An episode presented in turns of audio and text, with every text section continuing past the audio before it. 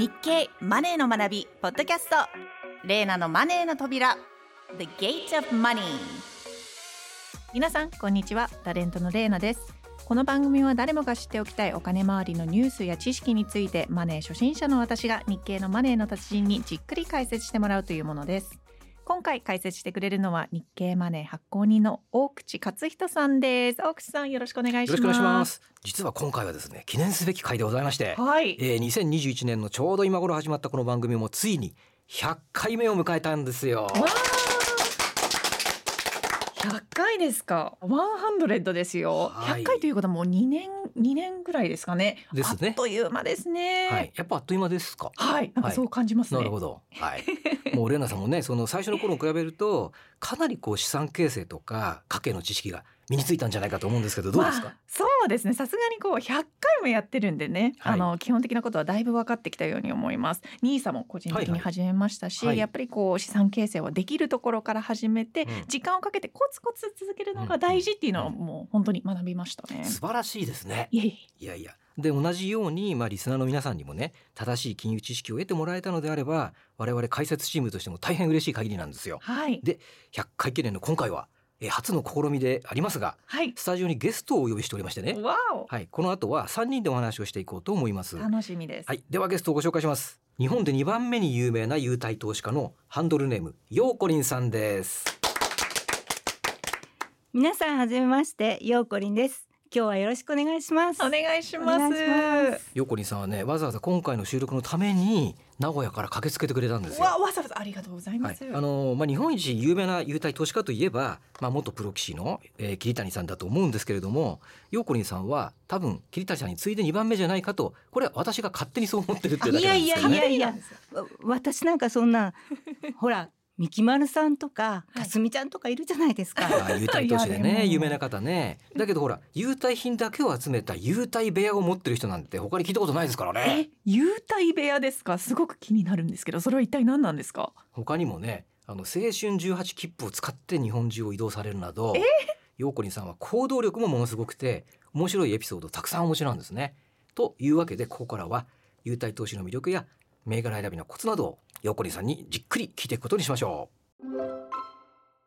まず基本的なことなんですが株主優待というのは企業が株主に対して年に一度や半年に一度など自社商品や金券類などをプレゼントする制度ですよね、はい。こうした優待のある銘柄に投資する人を優待投資家と呼んだりしますがヨーコリンさんはどんなきっかけで優待投資家になったんですか？あのね、えっと、スーパーの隣の、えっと、本屋さんに、もう山積みになって、処分、処分コーナーみたいな形で、はい。本が置かれてて安くなってたんですね。で、その中から一冊選んだ時に、あの、なんか、えー？って思ったんですけど、これ株でもらえるんだとかって、優待買うと、あ株を買うと、こんなのがもらえるよっていう本だったんです。よ。あね。本がきっかけだったんですね、はいしかもたまたま見つけた本。それもたまたま、それもあの、結構あの、主婦なので、バーゲンセールとか好きなので、バーゲンセールの本から選んだ本だったんですよ。へえ。えじゃあもしその本に出会ってなかったら、はい。株式投資そのものもやってなかった？え、まあ、あのですか、まあ、たまたま、あの、一つ二つぐらいは買ってましたけど、はいまあ、まずほとんど。本格的にやるきっかけはそ,、はいその本だったんですね。そうです、本です。へえ、それは私も知らなかったですね。うんなるほど、確かに本で見てはいすぐやろうっていうの、確かに本当に行動力っていうが終わりで。のは、実を言うとですね、はい、優待もらってたんですね、私え？はい、そのたった一社か二社買ってるうちはのい一社が、あの、なんか、よく考えたら後で10倍ぐらいになったんですけども、はいあの、ずーっと持ってたので、なんか、ある年から、こう、カタログギフトを送ってくるんですよ。で、私はこう、長年保有してるお礼だと思ってたんですよ。うん、そしたら、その本に、その私の持っていることも、持っている会社の面も書いてあって、え、これ優待っていうの？って。もうすでにもらってたのに分からなくて何な何のことだと思ってたらこれが優待ってやつなんだと。そうそう、そうだったんです。まあ今やねあの日本で2番目に 有名なあの優待投資家の方も最初はそういうとこから出発されてるんですいやね。本当そうなんですねすごい面白いですねねで今あの銘柄数はどのくらいになりましたか？他の銘柄も含めて。うん、今は、はいあの、逆にちょっと本当に優待よりも私はやっぱりキャピタルとかはい。大事だと思ってるので、値上がり益ですね。ね、だからあのそういう集中投資もしているの関係もあってそれでもまあ400社はありますね。すごい。で、えっと、全部で400でうち優待があ優待が400ぐらい優待がで400はい。それ以外で400500もないな。450ぐらいかな、全部で500、ですね。なるほどね。500いいくかいかないかぐらい、はい。うんそそんだけあるとうん。管理できなくなりません、できないです。笑顔で。できないです。大変ですよね。だって400社も。あのだってあの講座もねこうよく見る講座と全く見てない講座とかあってであの気がついたらなんで株数増えてるの？とか、結局分割ですよね。はいとかあとやっぱこの GI でねえ？ってここれなんで10倍になったの？とかありますよ。すごい。知らないうちに儲かってるっていう。知らないうちになんかもう理想中の理想ですね。ですよね。すごいな。それであのやっぱり気になるのは、はい。さっきもちょっと話が出てきた。はい、あれですね。はい。優待部屋ですね。これは一体どのようなものなんでしょうか、私は本当にあのいけるって思ったのはか株数買うのではい。値上がり益でそその株がタダになるとはい。どんどんもうタダ株だから他どんどんどんどんどんどんんストックししちゃうんですよ。売らないっていうこと売らないって、はいもうタダ株だから、はいはいうん、そういうスタンスで来てて、はい。であので優待が届くんと中にはこう使わないか家族全員で例えばトイレットペーパー着て着ても一気に使えませんよね。そうですよね。ね、そうするとそういう部屋なんかに持っていくとなんかどんどんどんどん溜まってっちゃうんですよね。もうこう毎その年だけじゃの話じゃなくて毎年毎年使い切れないものが必ず出てきて、おもちゃとか。なんでもともとは優待品を入れていく部屋だったのがそう。今ではもう倉庫みそうたいになっちゃってると。そうそうそうそういうことなんですよ。優待をちょっとこう一時期こっからまた優待を使おうと思って、はい。一時期優待部屋にしたのに今や倉庫になりました。な。るほどね。ねお写真をちょっと見せてもらったんですけども、はい。本当に床から 天井そうまで天井まで来ました。い。ろんな箱が積み上がってますね。はいはい。ということは優待品はやっぱ使い切れてない方が多いんですか？はいあの優待はえもうちょっと怒られるかもしれないけどえも、はい。あくまでもはい。おまけであって、はい。私が好きなのはやっぱり会社株式会社が好きなんです。なるほどね、ううん。ん、いやでもいいですよね。株式会社が好きって、そう。だって、はい日本人だから日本の企業を応援しないとって、うん、うん。なるほどね、うん。はい。私だったらちょっと使い切れていないのでちょっともったいないかなって思っちゃったりもするんですけどもうそれはもうじゃあ大丈夫人にあげたりもするんですけど追いつかないんですよ。であのいつもえっとすごい量なんですよ。あのどう言ったらいいかなもうなんか積み木崩しって知ってますか？はいはい。ね、あの積んで崩され積んで崩されじゃな追いつかないんですよ要するに。な。るほど。だから旦那にいつも怒られていつになったら掃除するんだって今日もしたわこれでっていう感じで。それに関する失敗とかもあります？食べきれなくて腐ってたとか、ありますますか？あります。はい。ああこんなことだったら人にあげあげとけばよかったっていくつでもあります、ええ。だけどそのし賞味期限さすがにあげられないのでもうねあ確かに賞味期限とか期限のあそうるものも結構あったりするんですね。多いです多いでであれですよねあのホテルの優待とかはうん。実際にその優待券使って泊まられたりとかね、まあもちろんもちろん。もちろんです。外食ももうほぼ100%そんな感じですよ。あそう100%です。か？そうですそうです。だって私あのお寿司一番好きなんですけど、はい。お寿司が一生食べれたらなって思ってたんですよ。そしたら本当に一生食べれてる。一。素晴らしいなと。わあ本当はい羨ましいです思います。ね。でそんなまあ優待投資なんですけどいあの一時はすごくあの取り入れてる会社が多くて、うん。1500を超えたりしてましたよね。だけど最近ちょっと減っちゃってるじゃないですか。あとあの長く持ってないともらえないとかいうことにもなってますよね、うん。でなってますなってます。で中にあの優待廃止っていうのも増えてる中でリスナーにはどこら辺をアドバイスしたらいいですかね。こういう友達がいるんですよ。はい。っていうか知り合いでもねもうこの株が欲しくて欲しくてようやく手に入れた株だったのに値下がりしたためにもうどんどん下がっていくんですよね。うんその買ったところが天井だったんですよ結う局。んねどんどん値下がりして嫌いになっちゃうんですよね。うんだったらなんでここの時に難品しなかったのって思うのよね。ねそううでこの時に何してたかっていうと次の優待株を狙いに行ってるんですよこういう人たちって。はい。だからこれじゃなくってやっぱり丁寧に一社ずつ本当にあのその会社をもっと調べてから買おうよ。優待を調べるんじゃなくてうん。優待で気に入ったんだったら会社の内容調べよう、業績とかね。そうはい。業績とかやってる内容とか、うん。うん。何がもらえるじゃなくて。そう何がもらえるはもちろん目標なんだけど簡単に調べる方法はあるんですよ。えっ、と、はい。業績はあのファンだって言って PR とか PBR、ファンダメンタルズね。そう。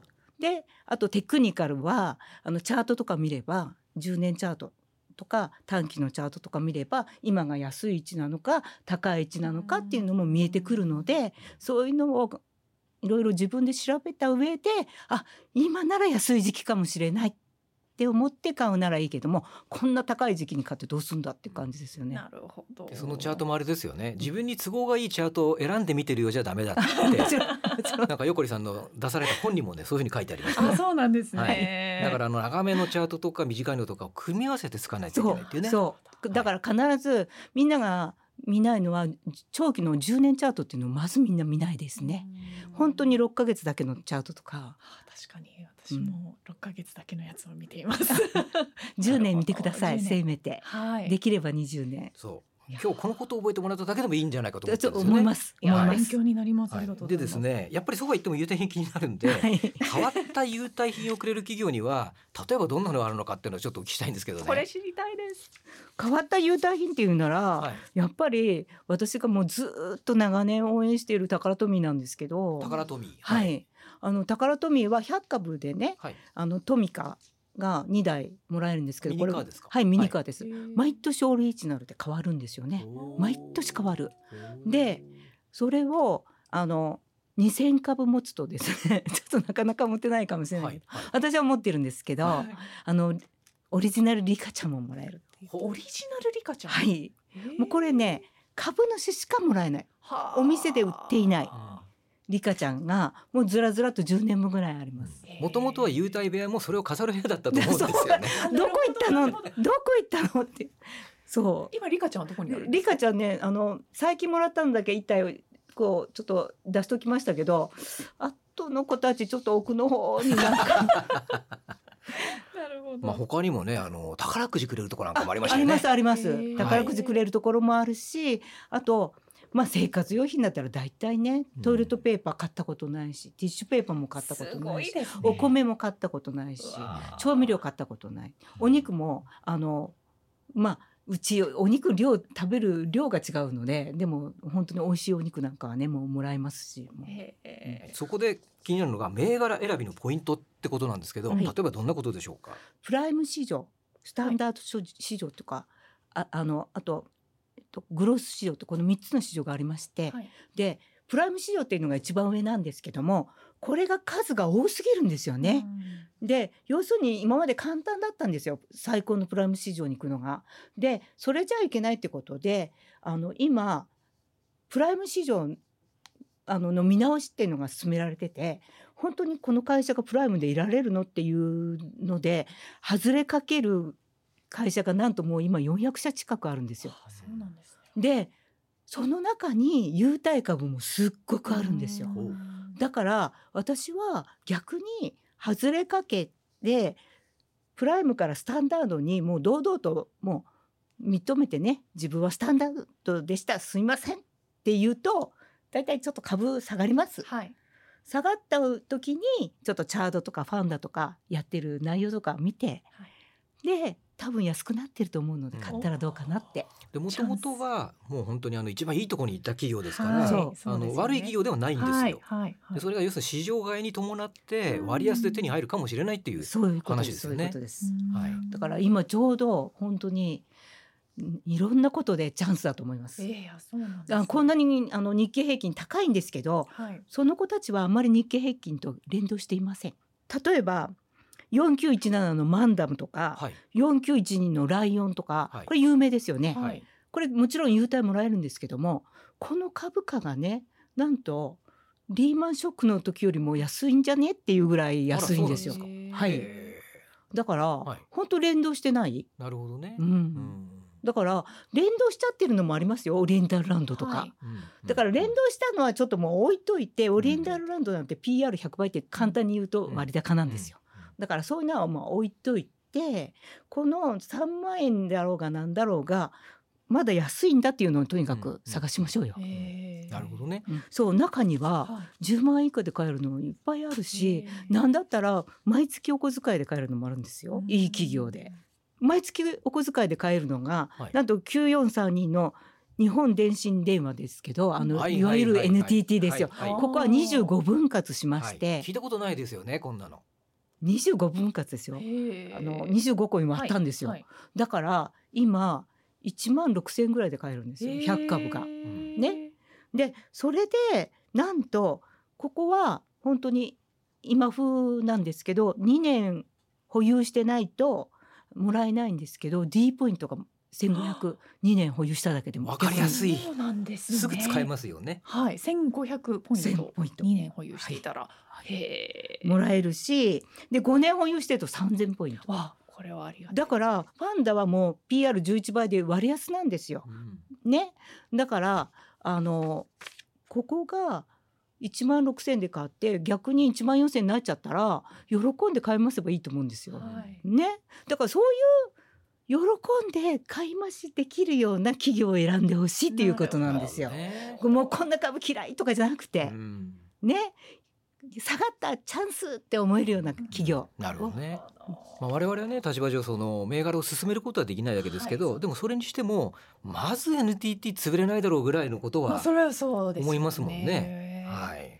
で、まあ横里さんといえばあの行動力の話もいろいろあるわけですいやけれども、これ聞きたいんですよね。は。はいい、はい、すみません。はい。え今でもあれですか？青春18切符で。ああの青春18切符がある時は青春18切符使いますあ。れ青春十八切符ってはい十八歳以下の人、ごめんなさいずっと18歳あ冗談ですけど 永遠の十八歳ですか？冗談ですけどあのそういう名前なんですよね。年齢は本当は関係ないですよね。関係ない。はい。はい。であの5回で今だと1万2500円ぐらいになったかな。うん。だからだいたい1回あたり2500円ぐらいなんですけどはい。5回分で。でそれを1日で使ってもいいし5人で使ってもいいっていう感じで、みんなで旅行するのも楽しい。へ今私が目覚めているのはね最近青春18切符じゃない時も多いですよね。はいはい。そういう時はどうしてるかっていうと、はいえっと、名鉄の株を買いまして、はい名古屋、はい。豊橋までただ。切符ではい。ねで浜松までとりあえず普通電車で行って、はい浜松から小田原までだとあの安い区間になるんですよ2500円の特急券だけになるので、はい。5,000円ぐらいになるんですよほうここが。うんで今度小田原からあの小田急も買いました、はい安くなったのではい。小田急買うと小田原から新宿までタダで行けるんですよ、うん。いやすごいでしょ？すごいですね。はい。だから青春18切符なくてなもくても。途中新幹線使ってもほんの6,000円ぐらいでうん。名古屋から来れちゃいます、それでもってあれですか？株主総会とかにも出たりしてあもちろんもちちろん。いやでもこういう行動力があるからやっぱりこれがね投資に生きてるとそうで思うんですすよ。よあのね。総会に行って総会中にこの社長すごいと思って100株しか持ってないのを総会中に1,000株まで買い増ししてその株今3倍になってますから。社長に惚れ込んで、はい。そでその総会やってる最中にう最中に買い込んだ。これですよレナさん。だからそういうこともあるしあと総会後の説明会を聞いてこの事業を撤退したらここ伸びるのにと思ってたらちょうどこの事業を撤退するって言ったんですよ。はい。だからまたここも1000株にしたらそこはもうとんでもなく10倍ぐらいいったかな。あ後でガーンと落ちましたけどね。そういう意味じゃあれですねいわゆるこう10倍株テンバーガーなんていうのは、うんもういくつも掴んでらっしゃるってことなんですね。あ結構ね憧れの。そうでまあそういうのに限ってね100株しかなかったりするんですけどたまにこうやって、あの総会聞いたから説明会聞いたからあの買い増しして掴んだやつって本当の自分の実力ですよね。だからそそういうのすごい嬉しいんですよ。さっきおっしゃってたそのその株に惚れて買ったわけそうですもんね。そうですそうです。はい、優待品に釣られたわけではなくて。そうそうそうそうもう優待2番目。へえ。いやなんかヨーゴリンさんの話を聞いているとこうもちろん資産形成もそうなんですけどもう楽しんでいらっしゃるってもういうのがめちゃくちゃだ,、はいだってもうねいいつも思うんですよただの主婦ただのおばさんですねそれがねこの経済のね今日もねちょっとある取材がありましてねあのもうバシバシのね記者がね私に教えてくださいよって言うんですよね。きあの株のこと。だからそんあのなかなかないでしょそんな主婦が。ね。いやー。リスナーの皆さんもすごい刺激になったと思いますし。そうですか？はい。ねありがとうございました。いや。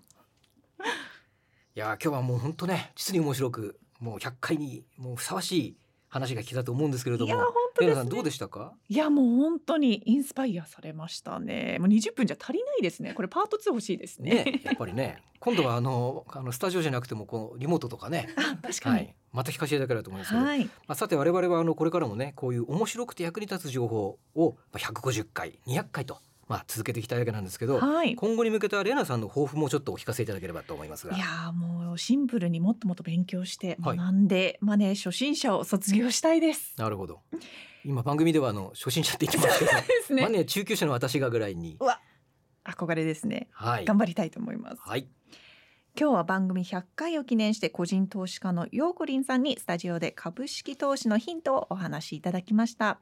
ヨーコリンさんわざわざお越しくださりありがとうございました。あ。りがとうございました。楽しかったです。会話の中でいくつか個別銘柄が出ましたが推奨するものではありません。投資は自己判断でお願いします。